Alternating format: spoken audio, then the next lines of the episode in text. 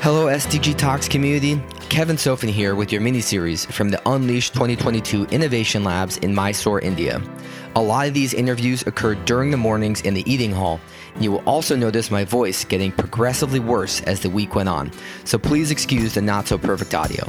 There are many fascinating conversations here with brilliant people covering all the sustainable development goals, and I'm excited to hear your feedback and questions from the content.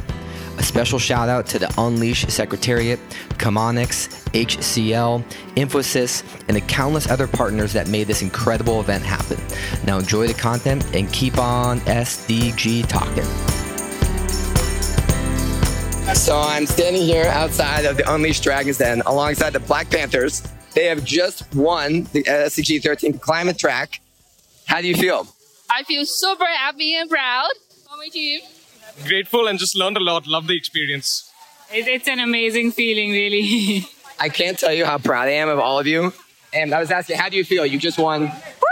I don't know if there are words for that. Yeah, pure excitement. I am so proud of your team. I just want to say that you had some of the best team camaraderie, team energy, and just like not only did you leverage that for something amazing, you truly came up with a solution that has a real problem that you're providing a solution to in the simplest way possible can one of you tell me what is the Black Panther? What's the problem and what's the solution?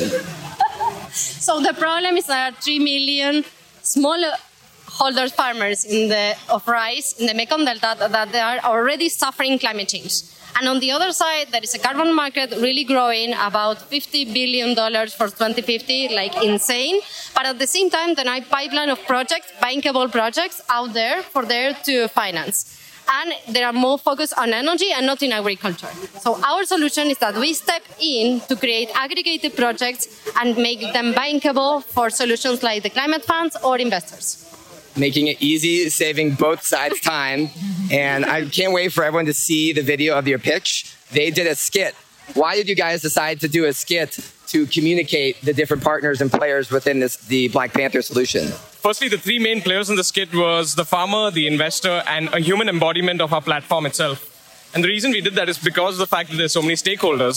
So we thought the best way to explain our business model is to show it in motion through humans for a human-centered solution. So paint, paint me a picture of what we saw in the beginning of your pitch. For those that can't see it visually, what was the skit? That would be a very a farmer, a smallholder farmer trying to make ends meet, and she is struggling so much problems in Mekong Delta because of the climate change issues, and she really want to try something new, something to adapt to climate change, but she can't because she doesn't know how or have tools to do that. And then and then on the financial side, you have a guy saying, Oh my God, my boss is asking me to find a carbon credit in a project that can be involved, not only sell and buy in the market and they can uh, really track and have transparency about the real impact of this project. And then, and then Nashi, I, and Arushi as the platform, as the human embodiment of the platform, I speak to the value proposition as the platform, as to how I'm helping the investor. And Nashi talks about how she's helping the farmer as the platform and the solution. And Arushi just sums up the entire business model as the solution. So, in the simplest form of creating a pipeline of bankable projects for institutional partners that want access to these projects like the small rice farmers wanting to do better, more improved carbon carbon sequestration type projects. Yes. Mic drop. I love it. You guys did such a good job communicating the simplicity of it. I'm beyond excited for what you guys are going to go through tomorrow. You have so this will be your third time pitching it. You're only getting better. I know, I know. Well, third time formally. I know you did some practice too, and you, you actually did a skit at one of the gig checks, and I know that went over well. Yeah. Well, so I guess just uh, quick other like what would be one word if you had, or one or two or three words that you would summarize your unleash experience at this point so far growth growth growth fucking amazing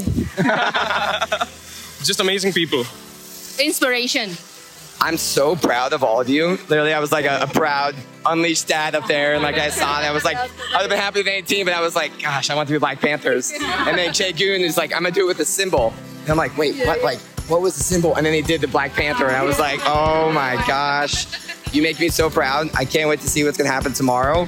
We'll do another podcast about the emotions then.